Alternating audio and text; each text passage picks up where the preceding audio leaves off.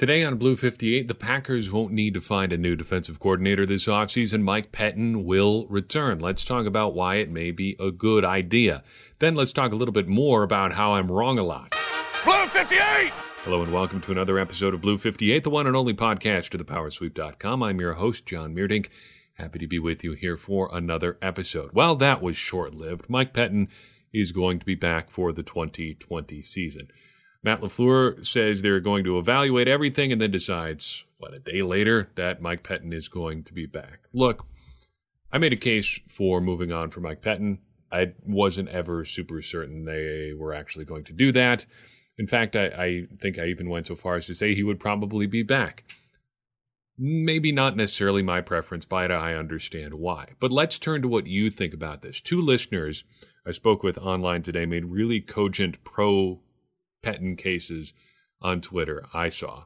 Uh, not going to try to pronounce this first gentleman's name. Um, I don't want to butcher it, but his uh, his Twitter handle is at joaoq7. He says, "I think it's nice they decided to keep the coaching staff. Otherwise, here we go, another rebuild. We got a pretty good D this season overall. Now we need to go get the right players for better execution." Then Kev GK says, I'm pro Pettine to a degree, but more so pro retain an above average defense because elite defenses are too volatile to chase after, where offense is more important and safer return on investment. Couple thoughts on those thoughts. First, to the first gentleman's point, I do think there is a talent gap in the Packers defense. They're pretty solid front to back right now, there are a couple holes. I think Blake Martinez could be that much of a drag on the middle of their defense that it could be hurting the whole unit. They could really use some athleticism in the front middle part of that defense. They could also use another defensive lineman. Both of those things would go quite a long ways towards stopping the run, which I don't know if you've heard has been a bit of a problem for the Packers defense. Secondly, to Kev's point, I think hoping for and maintaining an elite defense is a lot bigger ask than most realize. And I think Kevin is on the right track there. It's hard to build an elite defense in the NFL in 2019, 2020, whatever year we're in now. For the simple reason that it takes a whole lot more players to be great on defense than it does to be great on offense. Defense, it seems like you have to build a lot longer and lot stronger chain to have a really strong unit at every every level of the group. You have to have quality players at every level. On offense, I think it's a lot easier to hide weak parts. On defense, not so much. Secondly, it's a lot harder to stay there. It's hard to stay elite just because there's so many again moving parts to putting together a an elite defense. Just look at what happened to the Chicago Bears over the last year or two. In 2018, they were an absolutely elite defense, historically great or very near it in some areas.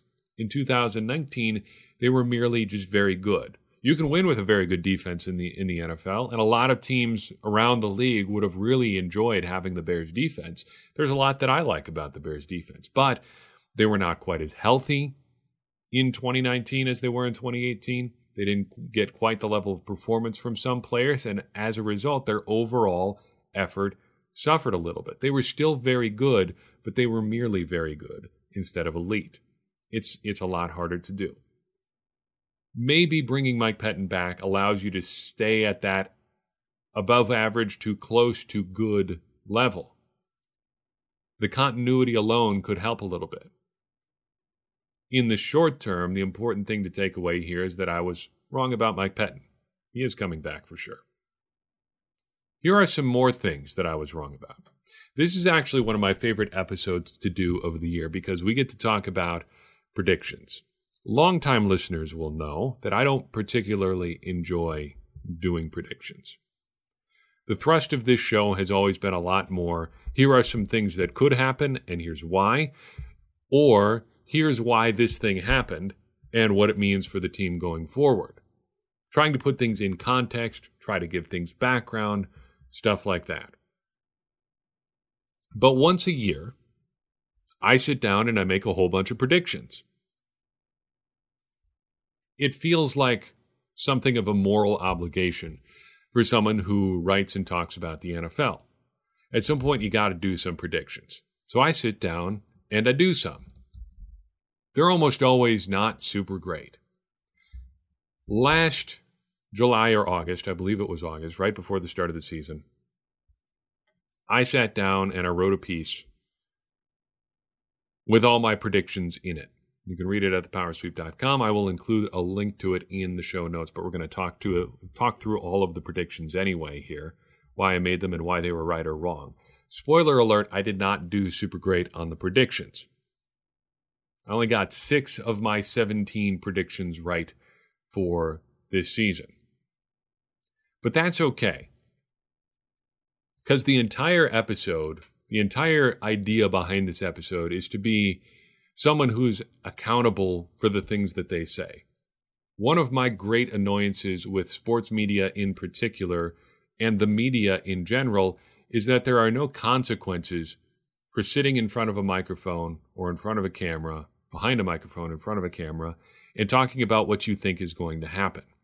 Very few people will ever circle back and check you on it.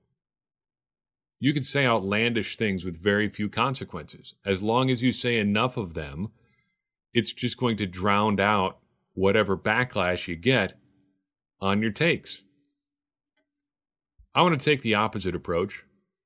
Take a list of things that I wrote down that I thought would happen and really look at them. Why did I think that's what was going to happen? So let's dive in. We'll go overall, then offense, then defense. 17 predictions. Here we go. First prediction from last year. I predicted the Packers record would be between 9 and 7 and 11 and 5. And honestly, I figured a little bit closer to the low end.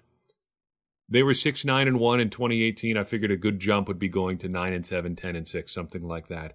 With a first year head coach, a first time head coach. And wouldn't you know it, the Packers did significantly better than that. They went 13 and 3, and I was wrong. Did the Packers probably overachieve a little bit to get to that record? Yes, absolutely. Their expected win loss total by point differential was closer to 9 and 7. But this is the entire the Packers are frauds argument. Did they win 13 games in the NFC North this year, or did they not? That's the only question that matters. It doesn't matter how many games they should have won or won on a fluke play or because something broke their way. The only thing that matters is whether or not they put that mark in the win column.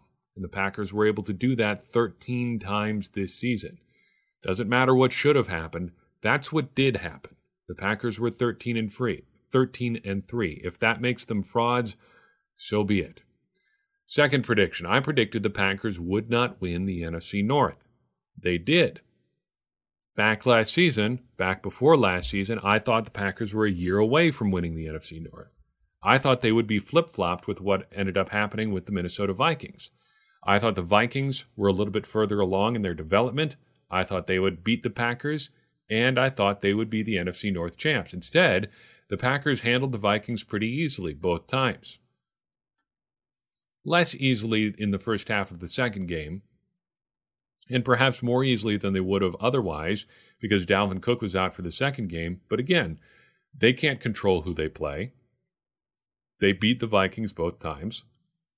They beat everyone else in the division both times. And they came out on top in the NFC North. 0 for 2. 0 for 3 when you talk about Aaron Rodgers throwing touchdown passes. I predicted he'd throw between 35 and 43 touchdowns last year. I thought, clearly, the Matt LaFleur offense would have a much bigger impact on the Packers' passing game. I also was probably a lot higher on the Packers' young receivers than I should have been. Because Aaron Rodgers only threw 26 touchdown passes in 2019. And in general, the passing game was kind of flat this year. Outside of Davante Adams, there was not a lot to get excited about going on in the air. So we had a miss there. But looking to the future, maybe things turn around a little bit. The story I'm seeing pop up more and more about the Packers and about Matt LaFleur is how actually it takes two years to implement this West Coast Shanahan tree offense. I don't know if I buy that. I think that sounds like a fairly convenient excuse for an offense that kind of underachieved at times. But let's say that it is true. Is there any examples of how quarterbacks have done recently in this system? As a matter of fact, there is. Matt Ryan, probably the most famous recent pupil, had a significant jump from year one to year two in this very offense. From 2015 to 2016, his completion percentage jumped from 66% to 69%. He threw for about 400 more yards and threw for 17 more touchdowns. Now, there are probably some extenuating circumstances there, but maybe we see a similar jump for Aaron Rodgers in year two in this offense. We'll see. For right now, I'm 0 for 3. And moving to 0 for 4 when we jump to our next prediction, Davante Adams would have more than 150 targets for a second year in a row. This was an interesting story early last season because a lot of people figured that the Packers would be a little bit more balanced through the air on offense. I did not believe that. I thought Aaron Rodgers would turn to his security blanket, Davante Adams, as often as he could. Now, Adams only ended up with 127 targets this year, but let's not forget he only played in 12 games. Adjusting that pace to over 16 games, it's 158 targets. He would have hit the number if he stayed on that pace, had he played in all 16 of the Packers games this year. So close. But we don't game, play or we don't grade on games they could have played or he could have played. We game, grade on games that he actually did. He only ended up with 127 targets, not 150. So we're 0 for whatever now, 0 for 4. Number five kind of stings because I predicted that Aaron Jones would rush for more than 1,100 yards. He was just 16 yards away from that total 1,084 yards. Boo. I mean, he didn't have a bad year, obviously, and he probably would have gotten to 1,100 had a couple very, very small things broken differently. For instance, there was an almost half season stretch where he barely ran the ball. There was a seven week span right smack dab in the middle of the Packers season where he never had more than 13 carries in a game. From week 6 to week 13, he never ran the ball more than 13 times in any one game. Like just one more carry per game in each of those games probably gets us over that 1100 yard threshold. And since I am just that petty, I wanted to see if there was a chance that I may have lost this prediction due to penalty. Did Aaron Jones lose any yards due to penalty in 2019? As a matter of fact, he did. He had 33 rushing yards taken away due to penalty in 2019. That would have pushed us over 1,100 yards. But no, not quite there. The larger point is, though, Aaron Jones really thrived in this offense. He did a lot of great things on the ground. He got more involved in the passing game than he ever did before. The Packers finally seemed to figure out how to use Aaron Jones. Would it have been good to probably see him a little bit more during some of those games? Yeah, sure. Did the Packers seem to forget about him at times still? Yep, that's also true. But he had a great season and the Packers used him really well. Here is a prediction I did not get wrong. I predicted that Elgton Jenkins would be in the starting lineup for the Packers by week five. That did, in fact, take place. He took over for Lane Taylor as the starting left guard in week three after Taylor got hurt in week two. Now, Jenkins had already been rotating in a little bit at that point already, but it doesn't matter because since Lane Taylor got hurt, he took over anyway. So he jumps into the starting lineup and never gives the job back. There is a prediction that is correct. When would it have happened had Taylor not gotten hurt? Who knows? Probably would have been pretty close to week five. It would have been a bummer if it had been a technicality and he goes to week six. Not even a technicality, I guess, just correct. Um, but here we are. If you can lose a prediction because Davante Adams gets hurt, gets hurt, you can get one back because uh, Lane Taylor got hurt. Here's another one I was right about, and I don't necessarily like to be right about pessimistic pessimistic ones, but I predicted that Jimmy Graham would have fewer than 600 receiving yards in 2019. Matt LaFleur's offense is not particularly tight end friendly. And George Kittle is kind of the outlier in the Shanahan tree for tight ends because those offenses don't seem to really focus on getting the tight end involved all that much. And Jimmy Graham kind of lived that out in 2019. He only had 447 yards this season. In fact, he had a down year kind of across the board. His targets, his catches, and yards were all down from 2018. His yards per catch did go up slightly, though, from 11.6 to 11.8. But overall, it seemed like everyone in the world saw a down year coming for Jimmy Graham, except for maybe Brian Gutekunst, who brought him back at a very, very high salary to do basically nothing. this should probably be it for Jimmy Graham in Green Bay. In fact, if it's not, I think the pushback on Gutekunst should get a little bit louder. Even if Jimmy Graham does come back this year, uh, Gutekunst is still probably way out ahead on the decisions he's made on free agents, but still, this one is turning out to be a bit of an albatross. I was wrong on what Brian Bulaga would do in 2019. I predicted he'd appear in fewer than 12 games. He, this year, he was on the wrong side of 30 for the first time. I figured there might be a little bit of a breakdown here, and historically, that has kind of been the case. But we were pleasantly surprised in 2019 because he appeared in all 16 regular season games. He did leave four games early due to injury. He did miss the divisional round game against the Seahawks because he got the flu, but he was out there and he had a great season when he was. Kind of happy to be wrong about that one. That's all for offense. Let's switch over to the defensive side. I predicted that in year two of the Mike Pettine era, the Packers defense would rank in the top 10 in the NFL in the Football Outsiders DVOA metric. They ended up at 15th, which, as you know, is outside the top 10. According to Football Outsiders, they were 10th in pass defense and 23rd in rushing defense. Everyone is extremely surprised, of course. It was interesting to kind of follow this rushing defense story over the course of the season. Mike Pettine even said in, in his year opening press conference that he didn't care so much about stopping the run. And I think he may still be right in that approach. It bit the Packers pretty bad twice. But there aren't many teams that run the ball like the San Francisco 49ers generally speaking, daring teams to run is a pretty good idea. And in games where the Packers really got gashed by the run, there really wasn't any reason for their opposing offense to give up on the run because the game was either close or they were leading comfortably. That's complementary football in a nutshell. To make your defensive strategy viable, your offense has to get some things going. If the Packers had bit, built a 10 point lead, say, over the 49ers at some point in the second half, I doubt we would have seen a quarter and a half straight of running plays from San Francisco. They would have had to throw the ball at some point.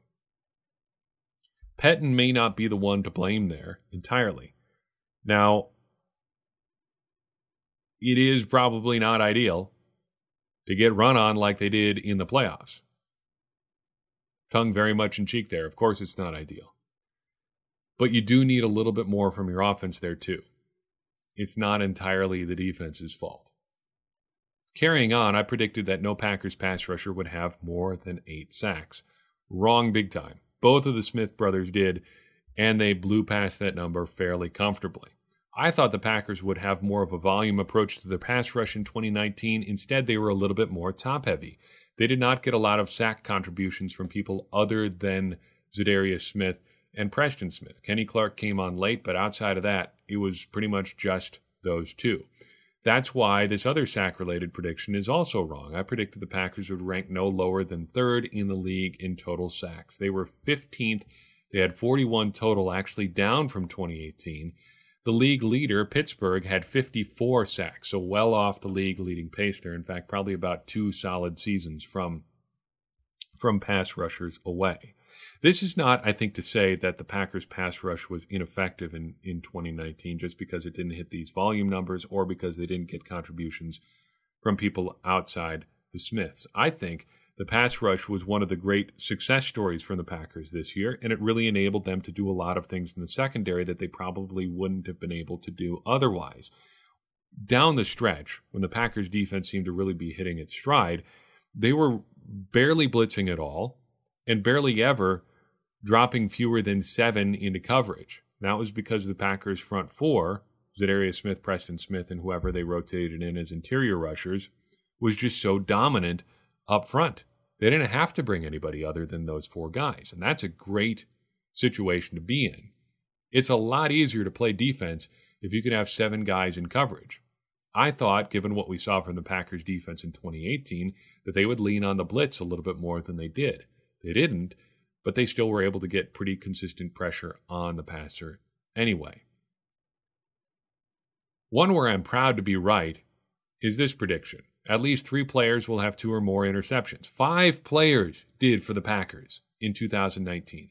Kevin King, Adrian Amos, Jaire Alexander, Tramon Williams, and Darnell Savage each had two or more interceptions in 2019. And this fits with a larger trend. The Packers were generally speaking much better on takeaways in 2019. They ranked seventh in the league in takeaways. What were they in 2018? Take a guess. Wasn't close to seventh, just 29th in the NFL. They only had seven interceptions as a team in 2018. Kevin King and Jaire Alexander had that many just together. Just by themselves, they had as many as the Packers did as a team in 2018. That's pretty wild to think about. So a big win there for the Packers. Good prediction there, I guess, for me. I also predicted that Adrian Amos would match or surpass his career total of three interceptions. This is one I wanted badly just to get back at Bears fans a little bit. A lot of Bears fans up in the mentions of Packers writers last year talking about how actually Adrian Amos is a bit of a bum. Uh, he's only good because he played on a good defense. Uh, you won't see him make many splash plays. Uh, he's really not good at getting turnovers. Well, he actually did pretty good forcing turnovers. Had those two interceptions, not three, uh, but he was close to a couple others. He dropped at least two more interceptions, both in the end zone last year. Both of them ultimately ended up being caught by Kevin King. But he was close, and he was making plays in the ball. I would give myself a half right here, but we're not doing that. No half rights. You're either right or you're wrong. He did not come close well, he did come close. He did not get to three interceptions in 2019. Three more predictions, one's a doubleheader. Rashan Gary, I predicted, would have fewer than five sacks in his rookie season. This one seemed like a bit of a layup. After the Packers signed Za'Darius and Preston Smith, they still went out and got themselves edge rusher Rashan Gary. I was pretty vocally not a fan of this pick. I didn't want someone who was as unproductive in college as Gary was. But that made it easy to predict what he would do in 2019. For starters, he was behind the eight ball just in terms of playing time. He was behind both Za'Darius and Preston Smith. He was behind Kyler Fackrell, probably. And he was kind of learning a new position. As a result, he only ended up with two sacks, only played 244 snaps. The upshot to this is that his pressure rate was pretty comparable to what Za'Darius Smith did in his first season. He also showed some significant progress down the stretch. He showed a lot more variety in his pass rush moves. He showed a lot more just general strength, confidence, stuff like that. And next year, it seems like he's not going to have to play behind Kyler Fackrell because I think there's a good chance that Fackrell is going to be moving on to, if not greener pastures, at least different pastures. I think there may be some reasons for hope here. Still color me skeptical overall about Rashan Gary, but hey, he's going to get a lot more opportunities next year. Doubleheader prediction I predicted that Jaire Alexander would make the Pro Bowl but would not be an all pro. This was an Alexander related prediction specifically because he said these were his goals. He wanted to be both a Pro Bowler and an all pro. I thought he would make the Pro Bowl. As it turns out, he did not, but would not be an all pro. And as it turned out, he was not. So I guess the double header is half right, but if there's two predictions in there, I get one for two. Okay, credit there. I think there was something to Alexander's idea that he would have gotten a lot more Pro Bowl votes this year had he caught a couple more interceptions. That is fair. You should always try to catch interceptions if you have the opportunity. Yeah, Galaxy Brain take there, of course. Um, but that's something he can improve on in 2020. I think that may be a real big turning point for him. Is he going to be just a good to good corner, or is he going to be a very good to elite corner? Because you got to be able to make quarterbacks pay when they make mistakes. If they make a mistake and you can get your hands on an interception, you've got to do it. Alexander was not able to do that in 2019. We'll see if he can do it in 2020. Finally, a bit of a layup prediction. I predicted that Martinez would uh, Blake Martinez would again be in the top three in the NFL in tackles. He was. You can set your watch to it if your watch runs on NFL tackles for some reason. Final numbers for Blake Martinez 155 tackles, good for second in the NFL, behind only Seattle's Bobby Wagner. He had 159. Interesting note Arizona had two tacklers in the top five in 2019. Jordan Hicks was third with 150 tackles. Budda Baker had 147. That's a lot of tackles for two guys. Very impressive there. What have we learned from this entire exercise? First, making predictions is hard. Secondly, and most importantly, it's really difficult to have firm opinions, um, well rounded opinions, well thought out guesses about a team in July, in August. Because even there, even then, there's so little you know about a team you really don't know how things are going to play out. You don't know what the character of a team is like. And, and just as importantly, you don't really know anything yet about the teams that they're playing against. That's why I think preseason stuff, just to take one example that talks about the schedule strength of a team in a given season and what the what the strength of schedule they have for their upcoming year is going to be that's just difficult to take seriously because it's based on stuff that's almost literally a year out of date. So much changes, so much turns over on a gen, uh, given NFL roster in the course of an offseason that the team that takes the field in 2020 for the Packers, for example, is an entirely different unit. There's going to be a lot of similar players, but the character of this team while similar, is going to be completely different. We'll still do the prediction exercise again before the 2020 season, but I'd bet our batting average is not going to be a whole lot better.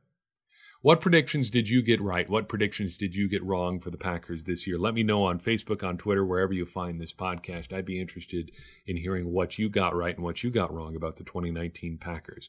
Weighing in that way is one of the best ways you can support the show because it helps us further uh, the conversation around the team, which helps everybody become smarter Packers fans. And as I always say, smarter Packers fans are better Packers fans, and better Packers fans are what we all want to be.